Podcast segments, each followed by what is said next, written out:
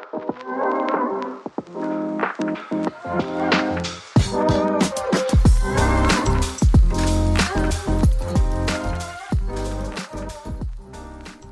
och välkomna tillbaka till ett eh, nytt avsnitt av I mitt och ditt eh, huvud. Ja, avsnitt nummer två. Eller ett kanske man ska säga. Vi har ju Första avsnittet var ju bara om Oss själva. Ja, vi bara snackade massa goja. Nu är det ju dags att faktiskt prata om något viktigare Precis. kanske. Ja, eh, antagligen ett av våra viktigare avsnitt kommer det här nog bli. Eh, ett samtal om eh, ett väldigt känsligt ämne för, för många och för oss själva. Mm, som du säger, ett av våra viktigaste men också nog ett av de tuffaste för oss två.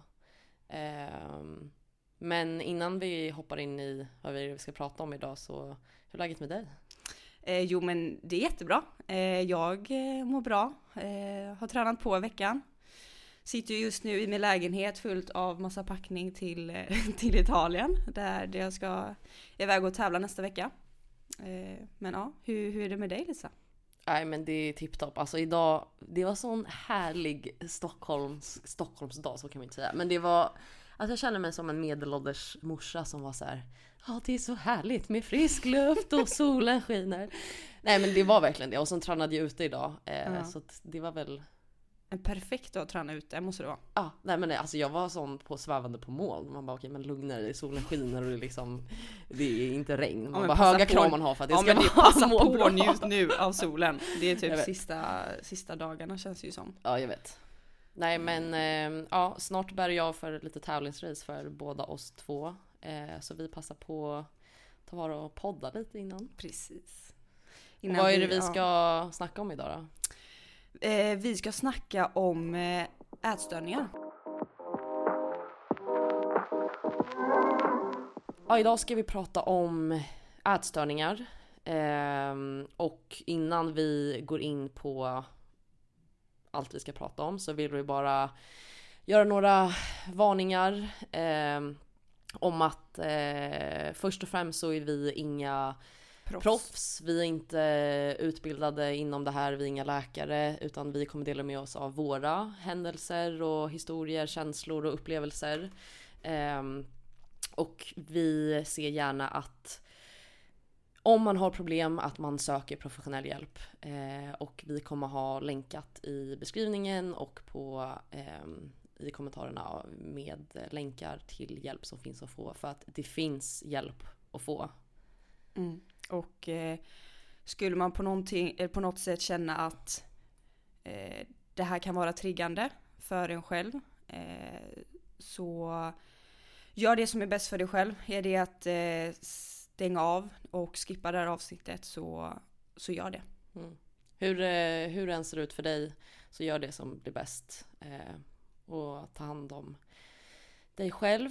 Eh, och sen en sista sak. Eh, för att inte få det för allt för negativt. Det går att bli frisk från en ätstörning.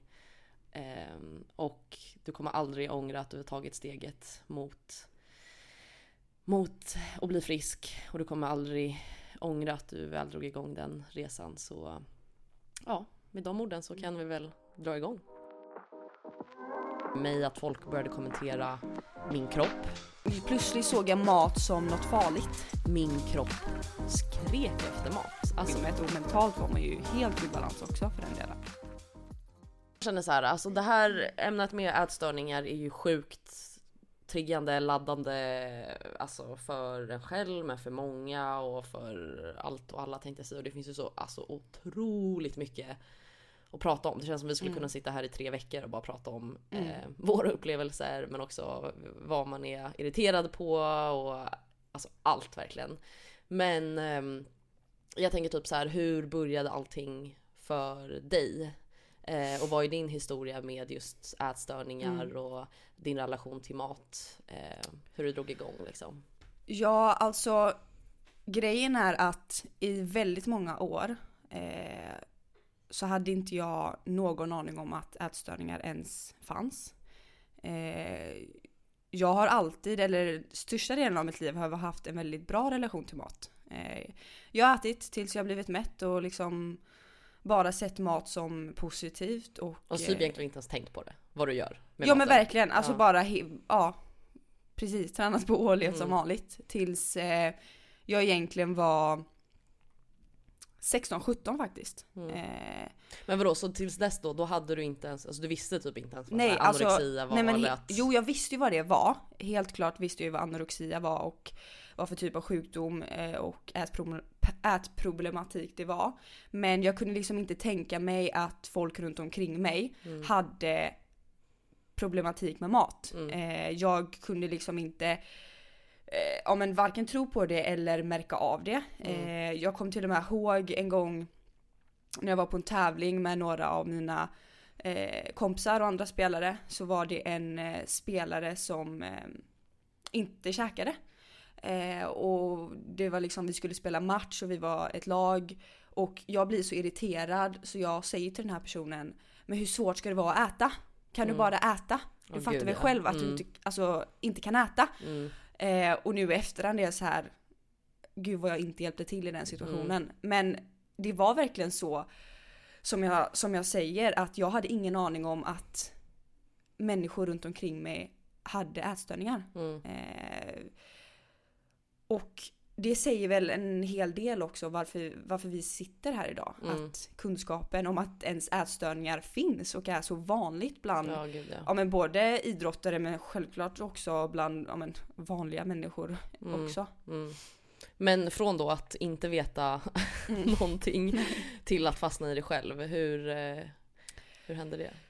Ja, det var ju lite en eh, kombo av eh, olika saker. Men det som jag kommer ihåg triggade mig mest av allt var att eh, det var måndag morgon. Eh, jag skulle träna på en eh, anläggning eh, och plötsligt så säger en tränare där att det är dags för eh, invägning. Vi ska väga oss och vi är en grupp på kanske tio spelare. Mm. Tjejer och ni och hade aldrig vägt det before? Eller? Jag vet, ja, before. I'm so Nej international men these jag vet inte, det var liksom inte Jag hade inte gjort det innan, jag vet Mm. inte om de här personerna brukade göra det. Eh, men jag blev i alla fall väldigt chockad. Eh, inte för att jag brydde mig så mycket om alltså, min vikt, jag har Mm. aldrig brytt mig så innan om min vikt och inte vägt mig. Men just när man går upp där och så alla kommenterade allas vikter, det var liksom Mm. skratt, det var hånkommentarer. Eh, och sen efteråt vet jag att en, den här tränaren också kommenterade till mig att eh, för att vara en elitidrottare så har jag lite för hög fettprocent. Mm.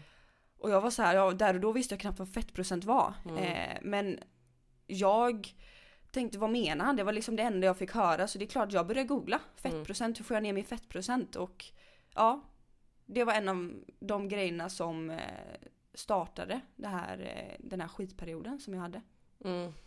Men så att egentligen tills dess då, egentligen ingen koll eller du vet någon Precis. tanke om det och sen så börjar det successivt att komma från kommentarerna från den här egentligen invägningen. Mm. Och Ja, alltså precis. Eh, både den här inv- invägningen som jag, som jag nämner, men det var också från den invägningen som jag började lägga märke till kommentarer om andras kroppar. mm, Eh, kommentarer om hur en vältränad person ser ut. Mm. Eh, ja men typ liksom, det är klart att jag kanske inte hör att eh, ja, men en tränare eller en förälder säger till mig ja vad du ser vältränad ut. Men jag fick liksom, eller jo, herregud det sa de visst om flera Mm. gånger så kunde Mm. man ju få höra så här ja vad fitt du ser ut, Mm. vad, vad stark du ser ut. Eller någon annan liksom, ja hon har gått ner i vikt ser man, hon har blivit stark. Och liksom sådana kommentarer och även så här kommentarer hur mycket man äter. ehm, ja och lite, både hur lite och mycket man äter och liksom andra personer som säger eh, att de inte kan äta det här eh, för Mm. jag har inte gjort någonting. Ja, men liksom allt sånt här Mm. kommentarer om mat och utseende. Det hade inte jag lagt märke till förrän då. mm, Eh, så det var väl ja, det kombinerat med varandra som mm. drog igång det hela. Men det är det som är det egentligen farliga och läskiga med ätstörningar. Det är just att så fort man bara doppar sina tår Mm. i den pölen av just ja men eh, en, en annan uppfattning bara om kommentarer och mat och allting. Då är det så lätt att fastna. Mm. Alltså det är verkligen Mm. du fastnar i kvicksand. Och sen då är du liksom fast där. Även fast din intention till början, det är inte så att du tänker nu ska jag då bli jättesmal, jag ska aldrig mer äta mer, jag ska få anorexia eller Nej, vad det så. Det börjar ju inte så utan som du säger. Jag var målmedveten, jag ville göra det bästa för min, för min sport, min Mm, tennis. Om de mm. säger du kan bli bättre på banan, du kan röra dig bättre Mm. För att gå ner och det ska du göra då genom att gå ner i vikt. Ja, Mm. då gör gör du det. det, Exakt. ja. Och sen, men det är det då som blir problemet att man Det har kanske fel. inte kunskapen Ja. själv och det är så läskigt att det kan gå så snabbt att Mm, man fastnar sen mm. då i det. Och då är det så mycket svårare att ta sig ur Mm. än att hamna där. Ja. ja, så egentligen då eh, hur det hela drog igång med mig var ju ganska sent. Eller Mm. det är såklart kan man ju åka dit om man får säga det så vilken ålder som helst. Mm. Eh, men jag vet, du har ju en eh, helt annan upplevelse egentligen Ja. från eh, ätproblematik. Ja, eh, exakt. Det är intressant just att du säger så här, ja när jag var 17 så Mm, drog igång ja. och då var det så här, då hade jag varit i det i några år liksom. Nej men för mig då så drog det igång, ja, alltså jag kommer inte ihåg ålder exakt men typ högstadiet, ehm, typ så här vid sjuan kanske, så hur gammal är man då? Kanske 13, 14, Mm. 13, 14.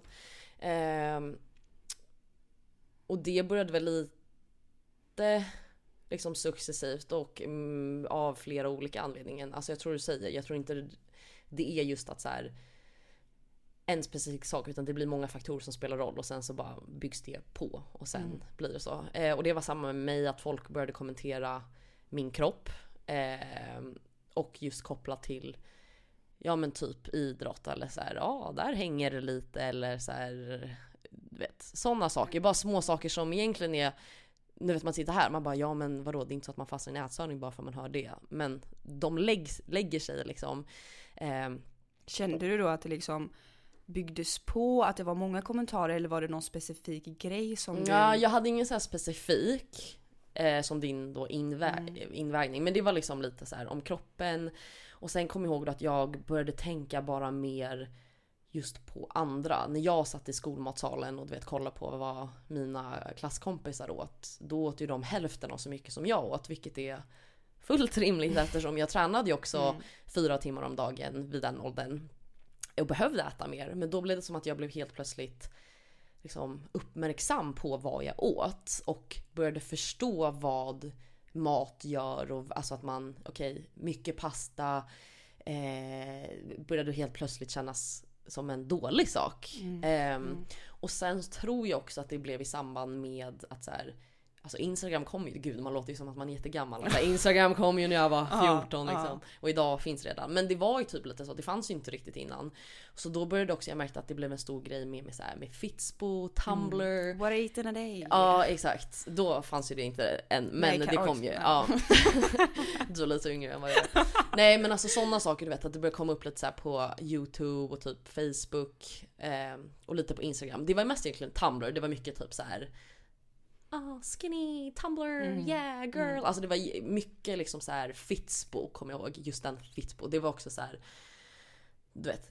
Det blev helt plötsligt att jag såg ett ideal att säga okej men man ska vara typ smal. Och sen tillsammans med då att så här, få kommentarer på hur min kropp ser ut. Och sen tränare kommenterar andras kroppar som inte var min. Och det kommer jag ihåg att jag tyckte var jättejobbigt. Att så här, jag tränade jättemycket. Eh, och gjorde liksom så här, tränade mycket och har alltid velat vara en person som liksom tränar mycket. Eller så här, jag gillar Mm, mm. att träna mycket. Men då var det mycket kommentarer just om att så här, ja men kolla på den där spelaren, hon är så stark och hon är så i form och hon ser så fit ut. Fast vi hade ingen aning. Alltså det var en random spelare på Mm. någon random tävling. Vi har liksom ingen aning vad den här tjejen, hur hon tränar, hur hennes dagar ser ut. Men bara för att hon ser ut på ett visst sätt, att man ser hennes muskler eller att ja, hon ser stark ut. Då blev det som att så här, hon är stark. Mm. Och då kändes det som att jag blev lite sämre då. Att så här, aha, okej, jag gör allting det här. Jag tränar mina fyra timmar om dagen, jag gör jättemycket fys och bla bla bla. Men jag är inte stark. Det är ingen som säger till mig, Nej. åh vad stark du är. Utan jag får tvärtom att, Ja. oj det hänger lite. Och- Precis, det var och- ingen som... Det är liksom sällan det blev kommentarer av ah, vad bra du har tränat idag på gymmet liksom. Exakt. Eh, istället var det mm, som du säger, de ser på en person hur stark Exakt. man är. Vilket är liksom helt orimligt. Du kan inte Exakt. se på en person om den är stark Nej. eller inte. Men sen så var det så här. det är klart att jag fick såhär, ja du tränar bra, alltså allt det där. Men jag tror bara att helheten, du vet. Man börjar Mm. tänka på vad andra äter. Oj, jag åt mest. Man får lite kommentarer om sin kropp. Man hör att du ska se ut på visst sätt. Du får helt plötsligt nu också sociala medier eller den sidan. Och det börjar påverka. Och så blev det liksom allt det påverkade. Och jag eh, eh, började då liksom så här eh, bli mer uppmärksam på vad jag åt. Och vad jag åt så blev det bara mindre mat. Eh, Vilket var egentligen det värsta jag kunde göra för att Ja. det har ju lett till så mycket mer problem idag. Men ehm, ja, det var väl typ lite så som hela ehm, Skiten drog igång. Ja, jag tänkte säga kalaset. Ja. Så jag kommer på att det var lite fel ord att använda.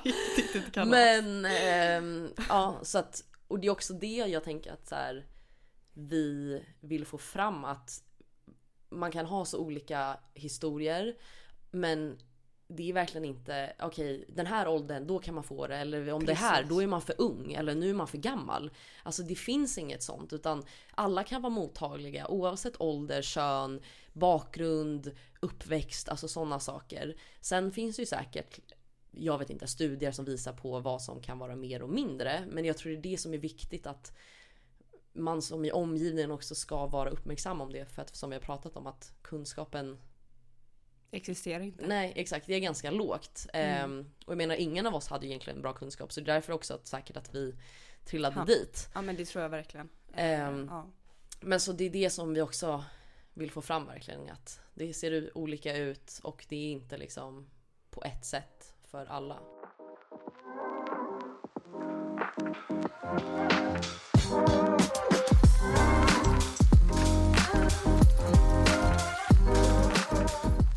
Okej, men om vi eh, åker fram lite då i tiden sen då. Så Mm. nu invägning klar. Eh, Fy det låter så hemskt. jag vet, men det är ändå ganska härligt att vi idag Kan kan skratta om det ja. Ja. ja. Ehm, men så du har i alla fall då börjat komma in i vad man ska Tankarna, säga ja. i en tank, tankar om mat och allting. Mm. Men du kanske inte var liksom full-blown ätstörning eller hur? Nej alltså hur liksom var, inte. hur var allt sen? Grejen är ju att under den här perioden, jag är väldigt, ja, nu låter det konstigt men jag kom ur det här ändå ganska snabbt. Vi säger att den här perioden som var som värst, det är väl, ja men runt ett år, lite Mm. mer än ett år. Eh, och Såg jag, du någon doktor och fick liksom officiellt att säga jag har Nej. typ en diagnos eller nej, någonting? nej. Ehm, nej det har jag inte. Eh, däremot under den här perioden kan jag aldrig säga egentligen, förutom i slutet, när det börjar närma sig slutet, att jag, jag tror ju att allt jag gör är rätt. Mm. Jag tror att jag hjälper min tennis Mm. nu. Eh, när jag liksom, ja vad gjorde jag? Jag, eh, först och främst började man ju käka mycket mindre. För, ja men som du nämner, man googlar, man ser på sociala medier vad andra äter. Eh, Obviously käkade jag ju för mycket. Min fettprocent var för hög. Det var ju det jag Mm. hade eh, fått höra. Mm. Vilket, ja, är, var helt Mm. fel. Eh, Men efter invägning och allt det där och då ni kom fram, du och tränaren, att, Ja. oj, att eh, du hade för hög fettprocent. Var det sen då ett uppföljningsmöte om att så här, så här ska du göra för att gå Nej. ner de fettprocenten? Nej, eller var det- så här, veckan efter var det invägning igen? Eller liksom hur var... Nej och grejen är ju så här, det var ju egentligen inte ett problem så att Mm. säga. Eh, men det är just de här kommentarerna när man kanske inte riktigt tänker hur mottagaren tar in det här. Eh, ja, jag, mm, jag fick liksom höra din fettprocent är lite för hög och säkert säger han massa andra saker som är eh, jättebra i mina värden. Men det enda jag hör är ju såklart min fettprocent är för hög när jag går ifrån det här samtalet. Ehm, och det är just det du säger, att jag fick inte veta någonting mer. Jag fick inte ens veta vad det innebär. Eh, antagligen behövde inte ens jag göra någonting. Men för mig betyder det att nu måste vi ta tag i det här. Eh, och då började jag käka mindre. Jag vet att jag eh, började skippa lunch. Ehm, Men liksom, plötsligt såg jag mat som något farligt. Det har jag aldrig sett innan. Ehm, Ehm, jag eh, började, jag kände mig ju inte mätt för att jag käkade mindre och eh, därför började jag eh, dricka väldigt mycket bubbelvatten. För att jag kände att det, ja men, en mättnadskänsla blev det som. För att jag liksom skulle kunna men, nästan klara av dagen. Eh, men varje dag så trodde jag ju det här leder ju till att jag får ner min fettprocent. Det här kommer göra så att jag blir bättre på tennis. Vilket är helt sjukt. Eh, och eh, jag gick ju ner i vikt såklart. Jag käkade alldeles för lite. Det var ohälsosamt. Eh, och så började ju kommentarerna komma. Mm. Oj vad fitt du ser ut Kajsa. Mm. Gud du... Jag kommer ihåg... Nej men det är så sjukt när man, alltså jag blir ju... Det här gör mig väldigt upprörd när jag tänker tillbaka för att jag har ingen aning om att jag gör fel. Mm. Och så kommer jag liksom till träningarna och tävlingar och folk säger att jag, oj vad stark du har blivit Kajsa. Mm. Man ser väl, du måste, du måste Vad ta mer på gymmet. nu. Man bara, Ja, men ja man- exakt precis, samma. Det var, Precis. jag äter ju inte. Men, Alltså, pre- nej men grejen var ju såhär, man bara Nej, jag har inte gjort ett enda PB nu på flera månader. Jag bryter ner min kropp, jag har blivit sämre på gymmet och du sitter och säger att jag har blivit stark. Mm. Alltså så Men här, det värsta är ju också då att det vi tänker nu om det, det tänkte man inte då. Då tänkte Nej. man ju perfekt, Perfekt, då fortsätter då jag. fort- det är det som är det farliga. Det, är det, det är ju bara mer tändvätska på elden. Ja, verkligen. Och det blir så här, oj, jag ser stark ut. Mm. Ja men då fortsätter vi med det här Mm. kalaset som du tänkte säga då.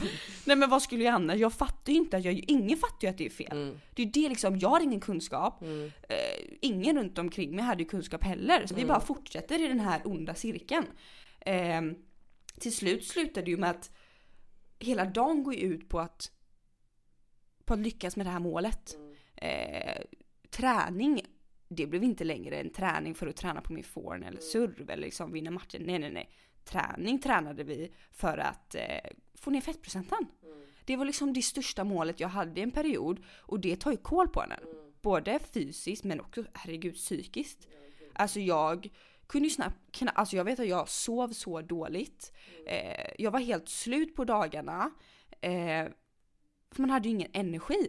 Man, jag bröt bara ner min kropp men ändå så sitter folk och säger att man har blivit stark. Alltså jag har aldrig varit svagare på banan. Jag har aldrig varit sämre på gymmet och mentalt var man ju helt ur balans också för den delen.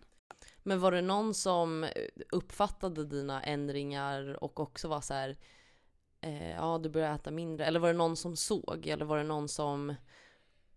Jag kan inte komma på, för att alltså jag kommer ihåg att det här med lunchen då, eh, så här skippa en lunch. Det var ganska lätt för mig för att jag eh, tränade eh, och sen så hade jag först skola typ ja, men efter lunch någon gång. Så jag eh, Skulle väl- Precis, jag, äh, när jag käkade käkade jag själv ändå. Så det var ingen som riktigt kunde märka att jag eh, eh, ha, käkade lunch eller inte. Den enda gången alltså som jag, eh, alltså, det låter konstigt påkommen, men jag kom till skolan en dag. Eh, och hade tränat och inte käkat, skulle sätta mig där och plugga. Då vet jag att första gången min lärare bara Du har väl käkat lunch Kajsa? Och det var första gången jag blev så här. ja. Alltså jag har ingen aning hur det var. Jag fick bara en känsla att hon liksom bara märkte, hon visste.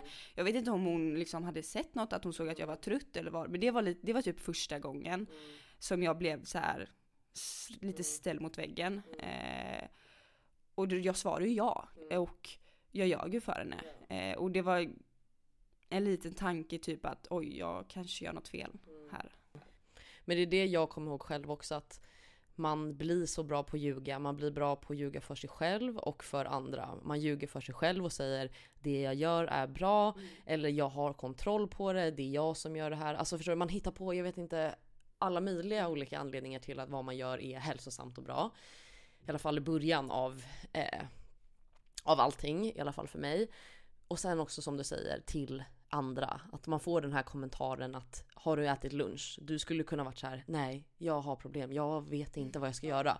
Men då är man ju inte där, då försöker man ju mörka det så mycket som möjligt och sen då att som jag också kommer ihåg då till exempel med andra när man får den här möjligheten att äta själv att då kunde det bli att så här okej det jag gör på fördagen men då säger jag nej men jag ska äta lunchen hemma eller jag ska göra det sen och då tror de att man äter lunch men sen när du kommer till andra då säger du nej jag har redan ätit lunch alltså du vet att det blir hela tiden att man börjar komma med undanflykter och försöker gömma det så mycket. Det är som att man gömmer största hemligheten i sitt liv. Alltså man, det gick också åt så mycket energi till att Mm. bara liksom gömma mm. allting. Eh, Men var det, var det någon som eh, någon gång märkte något på dig eller ställde ja, frågor? alltså jag, eh, för mig var det ju likadant ungefär att jag började bara dra ner på mängden Mm. mat.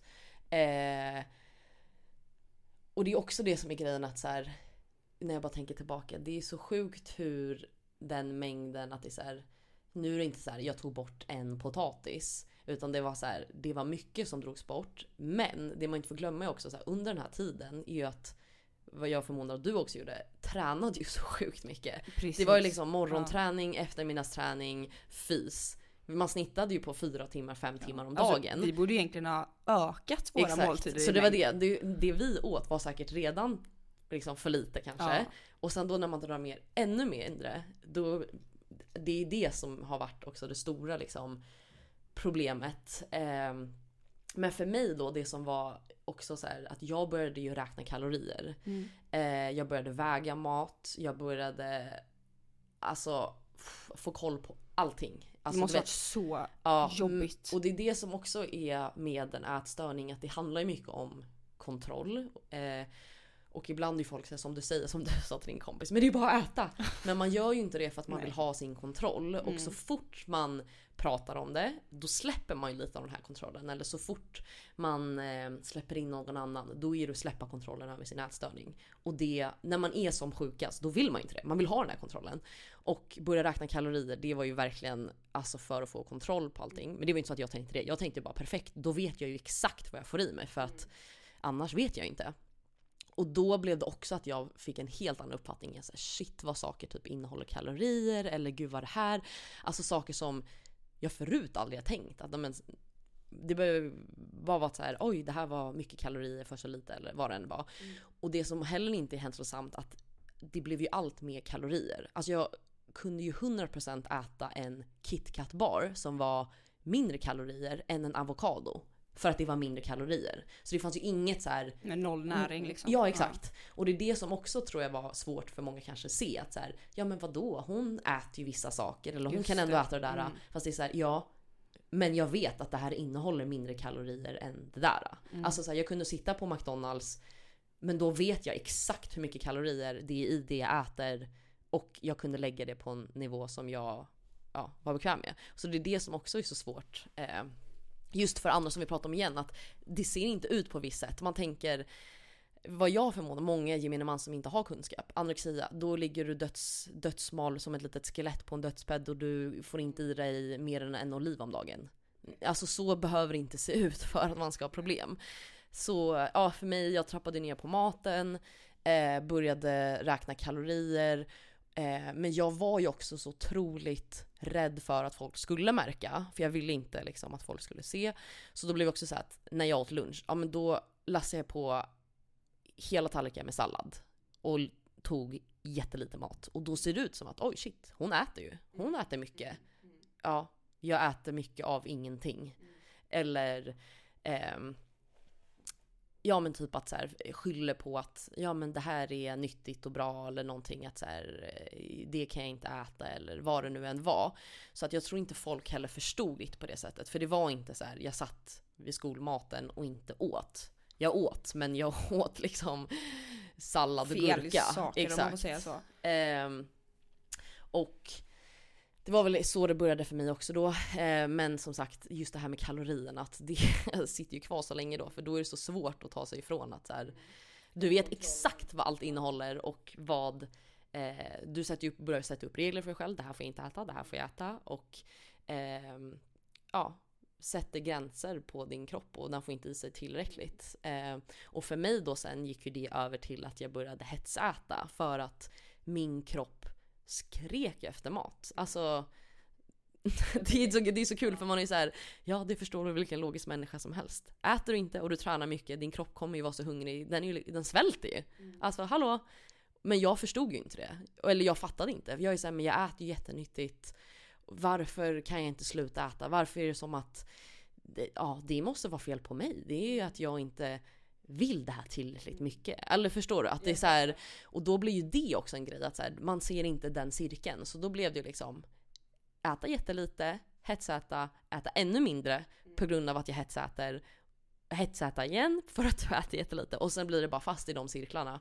Eh, Men kände du typ psykiskt under den här perioden, eh, eller jag menar energimässigt, alltså Mm. hur mådde du utanför? Kunde, kunde någon se liksom att energin var full ibland Mm. eller försvann eller? Ja, alltså jag, jag kommer ihåg att jag var trött, men det var nog aldrig liksom att jag eh, fick de kommentarerna så här, oj vad trött du eller att jag var så här, ja jag känner mig så trött, eller jag vet inte, det kommer jag inte riktigt ihåg, just den här tröttheten, men alltså jag kommer ihåg tröttheten inombords mentalt, att hela tiden tänka på vad jag skulle äta. Och som du säger, till och med på träningarna så var det ju träning för, alltså jag kommer ihåg, jag var så här okej men om jag tränar nu då kan jag bränna så här många kalorier och då kan jag göra det här. Det blev liksom bränna kalorier. Det var inte jag vill bli bättre på tennis. Det var det blev ett liksom, medel för att som du säger gå ner i vikt. Och då blev det också helt plötsligt så här, shit du tränar så bra, du gör det där. Ja, för att det hjälper mig att bli av med kalorier. Och det är det som också igen blir det här, du får de kommentarerna. Ehm, Alltså jag kommer ihåg det här med som du säger med, kalorier har inte riktigt varit en jättestor grej för mig. Mm. Förutom ehm, om jag vet typ så jag skulle börja med pulsband och pulsklocka. mm. Eh, det och var den på här- ditt initiativ då eller? Eh, ja, eller Mm. tillsammans med mitt team. Såhär. Mm. Alltså för en bra grej för att Mm. koll på. Men när vi kör intervaller eller så. Men då när man har de här pulsklockorna, det Mm. kanske du vet själv, då kommer ju Mm. de här jävla kalorierna Been upp. there, done that. Ja men alltså, Mm. de är livsfarliga. Mm. Och jag skulle aldrig någonsin sätta på mig en sån Mm. klocka igen. För att alltså Pling pling, dags att röra på sig, Mm. så här många kalorier har du bränt idag. Alltså Mm. jag är inte intresserad. Mm. Jag tränar inte för att förbränna dina Mm. kalorier men när man är uppe i det, Mm. då är det ju alltså livsfarligt. Ja gud, man blir så beroende. Jag hade också sån Du puls. Eh, och såg då kalorierna också varje dag. Och det blev ju verkligen som ett mål att jag ska bränna så Ja, mycket som möjligt. ja. Och sen räkna ut. Hur mycket kan jag äta jämfört med hur mycket jag gör av med. Eh, Får man inte typ så här en pokal så här Ja. varje dag man har wow, du har här får ditt du! kalorimål! Här, ditt ätstörda beteende värderas med en pokal. Nej men det är ju så sjukt. Och det är som grejen att så här, jag vill inte sitta här och vara en som är så här. Hela samhället är förstört, det går inte att ha en pulsklocka, det är inte Nej, det. nej. Men det är så viktigt att liksom vara uppmärksam på vad saker kan göra med en. Ja. Alltså, nu skulle jag nog inte ha några problem att liksom gå runt med en pulsklocka och allt Nej. sånt där. Men just då var det verkligen det. Mm, vet, mm. kunna kontrollera alla steg, planera och sen jag de som redan mätte alla kalorier med liksom min eh, app och gick och scanna och vägde. Alltså det där vägandet. Alltså förstår du hur sjukt Alltså, man är? jobbigt. vet, man står och väger liksom, okej du tar ju en cornflakes flake mer. Alltså det, är- det, är så, det är så sjukt beteende. Jag Men blir när man sitter i att efterhand. det. Men Ja. då, det var inte konstigt. Nej. Det var verkligen så här. Du okej. trodde att du var duktig typ. Ja, Ja. och sen så kommer jag ihåg att jag ville liksom slå också Mm. ehm, själva kaloriräkningen. Så det kan vara typ så här. En matsked av det här är Mm. XXX Mm. Och det är XXX gram.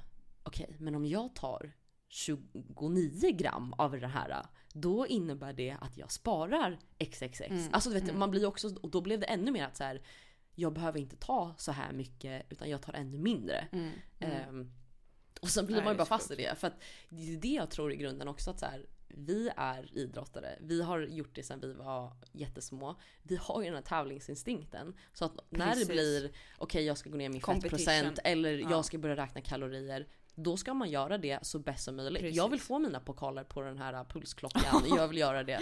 Ja. Ja. det är klart. Ja. Och då blir den här äh, fighten att man är så här: shit jag ska liksom vinna Mm. och bli bra. Jag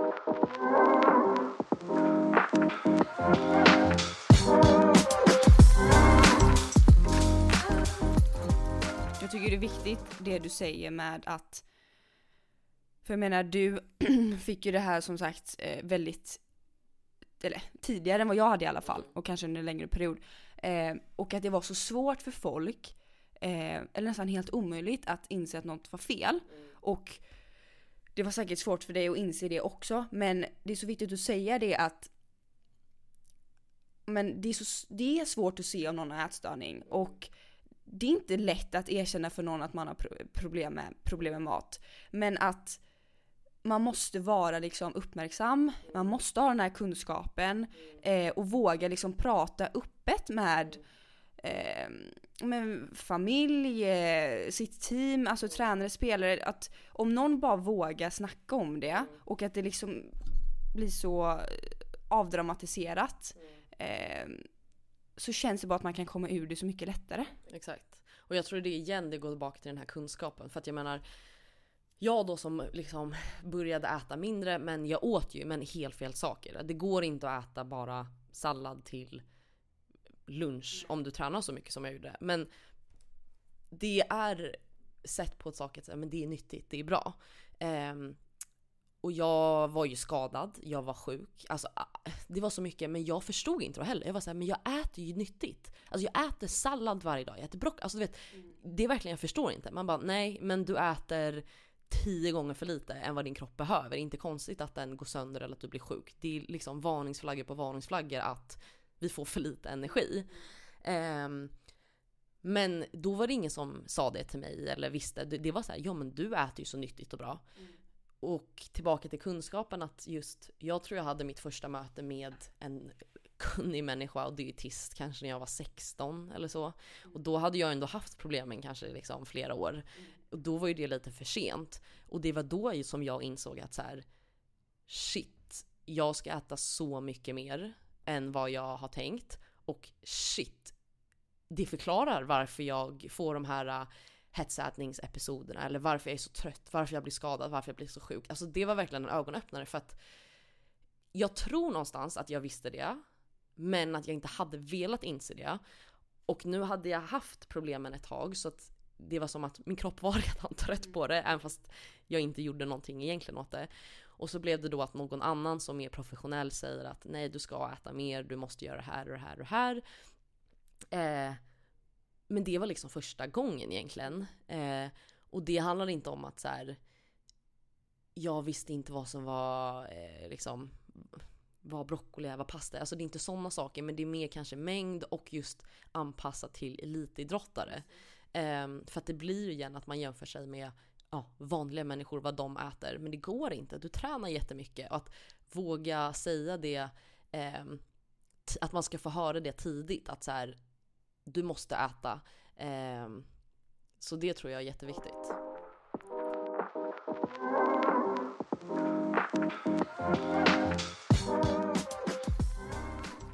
Men där när du började snacka med en dietist för första gången och verkligen fick en inblick att okej, okay, det är så här mycket jag ska äta. Mm. Var det, känner du att det var liksom där som vändningen började lite? Um, jag tror så här vändningen till att jag förstod att det var fel, mm. ja. Men komma ut ätstörningen, nej. Alltså det, det låter hemskt att säga att det tog jättelång tid efter det. Eh, jag, alltså det har verkligen gått upp och ner i perioder men efter dietisten, jag kommer ihåg det var alltså något år efter det, då började jag till och med spy efter mina hetsätningar. Eh, så att det eskalerade ju nästan mm, mm. mer. Eh, men då hade jag också kunskapen om vad jag egentligen behövde. Men tillbaka till kontrollen. Jag ville inte släppa den kontrollen. Jag ville inte riktigt, tror jag, bli frisk. För det innebar att jag var tvungen att släppa kontrollen. Mm. För jag förstod, okej, okay, jag äter inte tillräckligt. Jag behöver äta så här mycket. Men jag vill inte äta så där mycket. Jag vill inte ändra min kost och göra så här. Eh, så att jag tror faktiskt att det är kanske ett frö såddes väl eh, men det var absolut inte eh, att det blev en stor vändning. Men, eh, ja, ja. Tror du att för du säger du var 16 år va? När du träffade en dietist första gången. Ja jag kommer inte ihåg men Nej men det är ändå sånt, liksom, ja. vi snackar 3-4 år efter hela grejen började. Exakt. Tror du liksom att på grund, eller att det var för sent, att det var därför det tog så mm. lång tid efteråt. Att du, som du säger, du liksom eskalerade åt fel håll, du började mm. spy. Men du på ett sätt visste liksom att det jag gör är fel och att du visste vad du egentligen behövde. Om du hade fått den här hjälpen eller inblicken mm. av hur du skulle vara några år tidigare, tror du att det hade varit lättare då?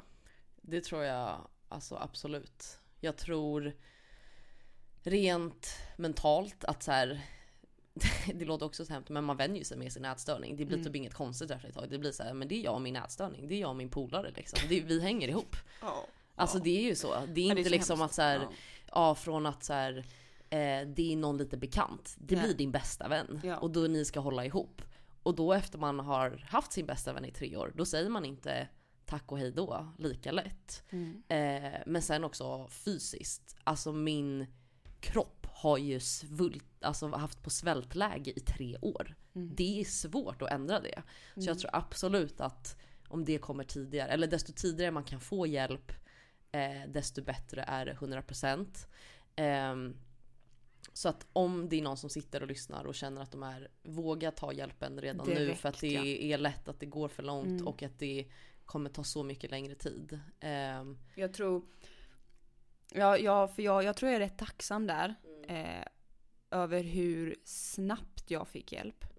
Ehm, och det var inte så här att, ja, att jag tog hjälp som, Mm. som du säger, även om jag hade velat att jag visste att jag skulle göra det mycket tidigare. Utan det var en ren, alltså jag hade tur. Jag kom med i eh, ett program för Svenska Olympiska Kommittén, Topp och Talang. Ehm, vilket betydde att direkt när jag kom in så skulle jag göra massa ol- olika tester, blodprov och så vidare. För att se så att allt, tog- allting såg rätt ut. Eh, och tydligen kunde man se på det här blodprovet någonting att eh, du äter inte tillräckligt.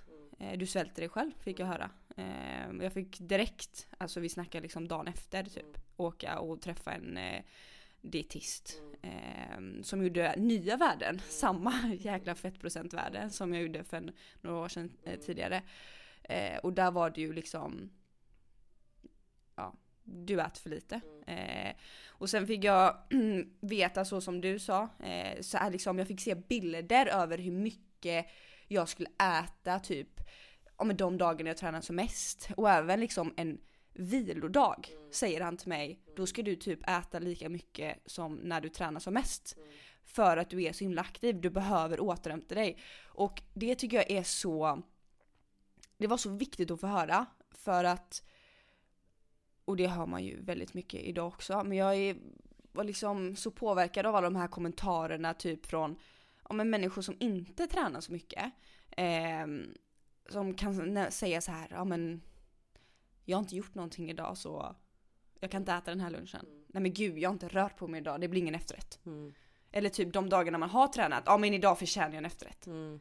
Alltså De de det är där, alltid det, förtjäna och Vadå inte förtjäna förtjänar? mat. Ja. vi, vi käkar ju inte någonting för att vi har liksom, ja jag har gått en promenad idag så det blir pasta till lunch. Mm. Alltså oavsett om du ligger på soffan, okej jag är ingen kanske som vi sa utbildad läkare, men jag kan faktiskt säga att även om du ligger på soffan hela dagen så behöver du äta. Mm. Det behöver vi alla. Det är liksom Mm. inte så att, som sagt att vi förtjänar mat och när han sa det där att jag ska äta så här mycket en vilodag. Alltså då blev jag, då blev jag Mm. chockad. Mm. Eh, och, Jag vet exakt ah. samma. Alltså det är verkligen den där chocken att så här, Men jag kommer ihåg då i början med mitt första möte, jag var ju nästan tvärtom. Jag var så här, ja men hon överdriver. Alltså du vet för jag var inte var redo. Ja men det Ja. var typ det. Jag var så här, jag bara, ah, ja hon säger sådär, då kan jag köra hälften av det. För jag Mm. behöver inte så Mm. mycket. Men det är sånt säger. Men när de, när du fick ha de här mötena med eh, de Ja. personerna, så här, kände du då så här att du kunde nästan andas ut, alltså vad skönt att nu tar någon hand om det. Eller var det Faktiskt, som jag ja. kände att så här, nej, nej, jag vill inte tappa den här kontrollen. Du vet, jag vill inte. Du vet att man Ja, gör motstånd. alltså- Eller var det mer att... det var ju helt klart mer, så- alltså en del av mig var ja men typ lättare att någon tog tag i det. För att jag ändå känt att även om jag trodde att det jag gjorde var rätt så var det mer och mer åt hållet att jag, jag orkar inte leva så- alltså, nu då. Men alltså det tar sån energi att både äta så lite och träna så mycket men liksom mentalt var det så jobbigt. jobbigt. Och när han då visade Ja det gör inget att säga att det var en han, jag tänkte precis om jag hade någon här. men eh, ja, när jag fick se eh, och höra då hur mycket man skulle äta så ja det var skönt. Eh, att höra för att då var det så här, ja då kan jag släppa på det här nu Mm. och liksom för det var så ändå så pass nyligen som jag levde utan alla de här Mm. tankarna och begränsningarna. Mm, så jag det fanns lite men nära till hands men sätt. precis. Det var liksom inte så att min ätproblematik var inte min bästa vän. Mm. Så som du Mm. beskriver. Du För var att- bara bekant. Vi, vi var bara bekanta så det var lite lättare att släppa taget. Men det var verkligen så och det är därför jag är väldigt, väldigt tacksam att jag Mm. fick hjälp så snabbt. För att visst, i början var det, det var liksom inte jättelätt liksom dagen efter bara ja men nu kör vi dubbla portioner. För det, nej, det tog emot lite. För som du säger, det blir en typ av kontroll. Och du vet alla de här kommentarerna du har fått. Vadå, ska folk säga nästa gång att jag har, att jag ser svag ut nu då eller? Så det var liksom, man fick ju verkligen, ja men, peppa sig själv om man ska säga, intala sig själv att de kommentarerna som de säger, det stämmer inte, det är fel. Jag måste lita på mig själv, vad som är bäst för mig själv. Om jag är stark eller inte, det bestämmer jag själv. Det ser jag på gymmet, det ser jag inte i spegeln. Ehm, så ja, det var inte det lättaste, men det gick ändå snabbt att komma ur det här. Eh, och det tycker jag är så liksom också viktigt att nämna att den här hjälpen, ju snabbare den finns, ju mer kunskap vi har direkt, ju snabbare kan vi liksom stoppa alla de här äh, beteendena.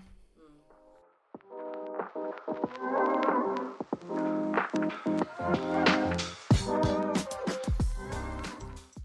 Ehm, jag tror också att just som idrottare eh, och ha sporten att ja, min ätstörning blev min bästa kompis men tennisen var också min bästa kompis så det blev lite triangeldrama däremellan kan man säga. Det blev liksom, jag hade en bästis på ena sidan men så hade jag också en andra bästis på andra sidan och de gick inte ihop med varandra. Men så blev det att jag kunde inte välja den ena eller andra och det tror jag ändå att blev lite min räddning. Ehm, jag slutade aldrig äta helt. Jag låg inte där som jag sa på dödsbädden och fick dropp. Det gick aldrig så långt för att inom mig så värderade jag tennisen så högt att jag visste jag måste äta för att kunna träna. Åt jag tillräckligt? Nej. Men jag visste ändå att jag måste få i mig mat. Eh, var jag på tävling och jag hade match så var det så här, jag måste äta för jag har match imorgon. Ehm, så det är jag ändå otroligt glad för att jag hade liksom Mm, tennisen. Det var också min bästa vän. Men igen då, det blev också en del för min ätstörning att få kontrollen.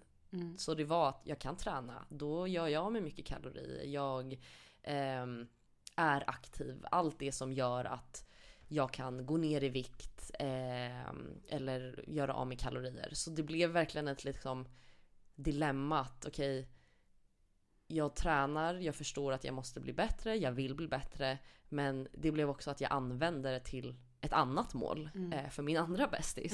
Ehm, men successivt så blev det att tennisen som bästa kompis tog över. Det var den snällaste. Ehm, och har gjort att, ja men att jag idag känner att den där bästa kompisen som jag hade, den är inte kvar längre. Ehm, vilket är så otroligt skönt. Men, ehm, Men hur, hur är det då? Ja, alltså. Det är både med lättnad, irritation, eh, lycka, ledsamhet. Alltså det är verkligen så mycket känslor när jag tänker tillbaka och när vi pratar på den här tiden. För att ena delen av mig, alltså jag är så glad, jag är så glad, jag är så glad, jag är så glad att jag har kommit så långt som jag har gjort och att kunna sitta här idag och prata om det först och främst. Alltså Mm. För bara några år sedan. Alltså, folk som inte har varit inne de förstår inte hur svårt det är att prata om det. Mm. För att man känner sån skam, eh, kontroll och allt vad det är. Så att först och främst bara kunna prata om det. Men sen också kunna säga att okej, jag är så mycket friare och jag är fri på det på det sättet. Är sån lycka. Men det är också en otrolig liksom, irritation och ledsamhet att det tog så många år. Det har tagit så otroligt mycket tid, tid från mig. Tankar, alltså jag blir så här. Nej men av mina, när jag kollar tillbaka på mina år, hur mycket tankekraft, tid som har gått att tänka på mat, vad Mm. jag ska äta, idag, imorgon, eh, om tre veckor. Alltså allt det. Och det blir jag så ledsen över. Och tänker också på andra att så här, ja, vissa kanske aldrig kommer ur det. Eller vissa kanske har det hela livet. och att folk ska behöva bära på det. Men sen också irritationen att hur mm, kunde jag hamna där och hur kunde jag inte komma ur det snabbare eh, och hur kunde det inte bli någon skillnad? Så att det är ju lite både två. Jag vet inte om du känner samma med det men Ja, jag känner eh, exakt samma. Jag känner både sjuk tacksamhet och eh, lättnad och glädje att eh, eh, jag kom ur det. Och ändå väldigt snabbt. Att jag idag lever ett liv och tränar jättehårt men också äter väldigt, väldigt mycket. Eh, och har energi till annat än att träna. Jag har energi varje dag och jag har liksom ingen tanke på att någonsin vilja hamna där igen. Och det är som du säger, jag, jag får ju ont i hjärtat, jag får ont i hela kroppen när jag bara hör dig prata om det, eh, vad du har gått igenom och varenda liten person som har varit där eller är där, det är inte värt det. Eh, och om jag skulle få titta tillbaka, eller ja, bara tänka på tiden när jag var där. Så skulle jag bara vilja säga till mig själv att du är din bästa vän. Din ätstörning är inte din bästa vän. Du är din bästa vän och du ska leva med dig själv resten av livet. Behandla dig så bra du kan. Det, du har ett långt liv. Eh, ja, ta hand om dig. Du hade aldrig gjort så till din syster eller eh, din mamma, din riktiga bästa kompis. Du hade aldrig velat att de skulle behandla sig själva sådär. Eh, och jag vet inte hur du känner, vad du hade velat höra när du var där när det var som värst. Alltså jag tror ett, det går. Det går att bli frisk, det går att ta sig ut. För att när jag var nere på botten och allting, jag var ju så här, jag kommer ligga på min dödsbädd och ha, ha de här problemen fortfarande. Och det är så liksom, ja, att tänka på det. Men så det vill jag verkligen säga att det går att ta sig ur, det går att bli frisk och det är så värt det. Det är absolut inte värt det att vara fast i den här kontrollen. Eh, hur mycket du än tror och tror att du kommer bli lyckligare av vad du än uppnår med din ätstörning. Det är inte värt det. Eh, och det är också det jag tror att, som jag sagt, för att bli frisk så måste man vilja bli frisk. Eh, om man känner att jag är så trött på det här, jag vill ta mig ut. Redan där har man ju kommit en så jäkla lång bit. Ehm, som jag sa när jag träffade dietisten, jag ville ju inte bli frisk. Och då är det jättesvårt. Det är jättesvårt som anhörig och hjälpa. Det är jättesvårt för dig själv. För då tänker du, det här är värt det. Då var det så här. Då tänker inte jag, ah, vilket ledsamt liv jag lever. Jag kan inte eh, gå runt utan att tänka på mat. Det, det tänkte inte jag. Men sen när man börjar inse hur sjukt det är och hur dåligt man mår eh, fast man har problemen. Det är då man har börjat processen av att läka. Eh, och sen så sista då eh, är att eh, prata med någon. Våga öppna upp sig eh, och våga dela med dig av tankarna. Ehm, jag, jag delar inte med mig med någon. Eh, jag sa absolut inte till någon. Eh, jag hade familjemedlemmar som märkte det. Mm. Så att då blev det att jag blev tvingad till att prata det. Men det var det värsta jag visste att prata om det. Och har fortfarande inte varit öppen eh, alls om det. För att det finns sån skam och jag tyckte det är jättejobbigt. Och det som jag också har tyckt är jättejobbigt att prata om är att Många pratar om det när du har tagit sig ur det. Att det är så här, ja ah, men nu är jag frisk och det var jättebra, eller det är jättebra nu och bla bla bla. Men när man väl är i det, alltså då är det inte lätt att säga jag mår piss, jag har en ätstörning, jag har precis varit och spytt på toan. Det är inte det lättaste, utan det är lättare att säga jag gjorde det där för tre år sedan. Mm. Um, och nu sitter vi och säger tvärtom. Men jag tror det är det att så här, är man i det, försök dela med dig med någon oavsett vem det är. För bara få dela med dig av och släppa den stenen är så mycket. Så de tre sakerna tror jag liksom att det, det går, det är värt det och prata med någon. Jag kan verkligen lova er om det är någon som lyssnar här och känner att den eh, har någon typ av ätproblematik och ätstörning och inte vet hur eller om den någonsin kommer komma ur det här. Det kommer vara sån lättnad att både erkänna för dig själv och också prata om det med någon. Om det är din ditt syskon, din bästa vän, eh, din mamma, pappa, en tränare, vad som helst. Men bara att våga prata om det. Det kommer hjälpa så mycket. Gud, ja.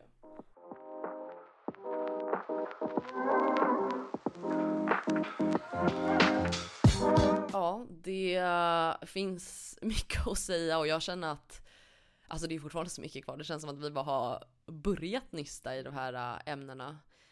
Um, men jag känner att det här kommer inte vara det sista vi har att säga om det här äh, och jag hoppas att eh, det finns någon där ute som har eh, uppskattat vad vi har sagt och vi kommer ju ja, med all sannolikhet eh, komma tillbaka till de här ämnena eh, som är så otroligt viktiga men också jobbiga. Det var jobbigt samtal ändå fast bra samtal. Det är ja, verkligen... man känner, jag känner mig nästan helt slut. Efter som att vi har prata- tränat. Ja, jag är helt slut efter att ha pratat om det här Ja. nu. Nej men det, som vi sa, det är ju viktigt att prata om det. Jätteviktigt verkligen och eh, som du säger, vi eh, kommer komma tillbaka till det här. Det Mm. här eh, är ett ämne som inte bara ska pratas om idag, utan eh, det är dags att eh, ta det här på allvar. Mm. Eh, sen, eh, ja, vi känner oss nog eh, klara för idag så eh, hoppas vi att ni lyssnar nästa avsnitt igen. Mm. Tack för den här gången så hörs vi nästa gång. Hej då!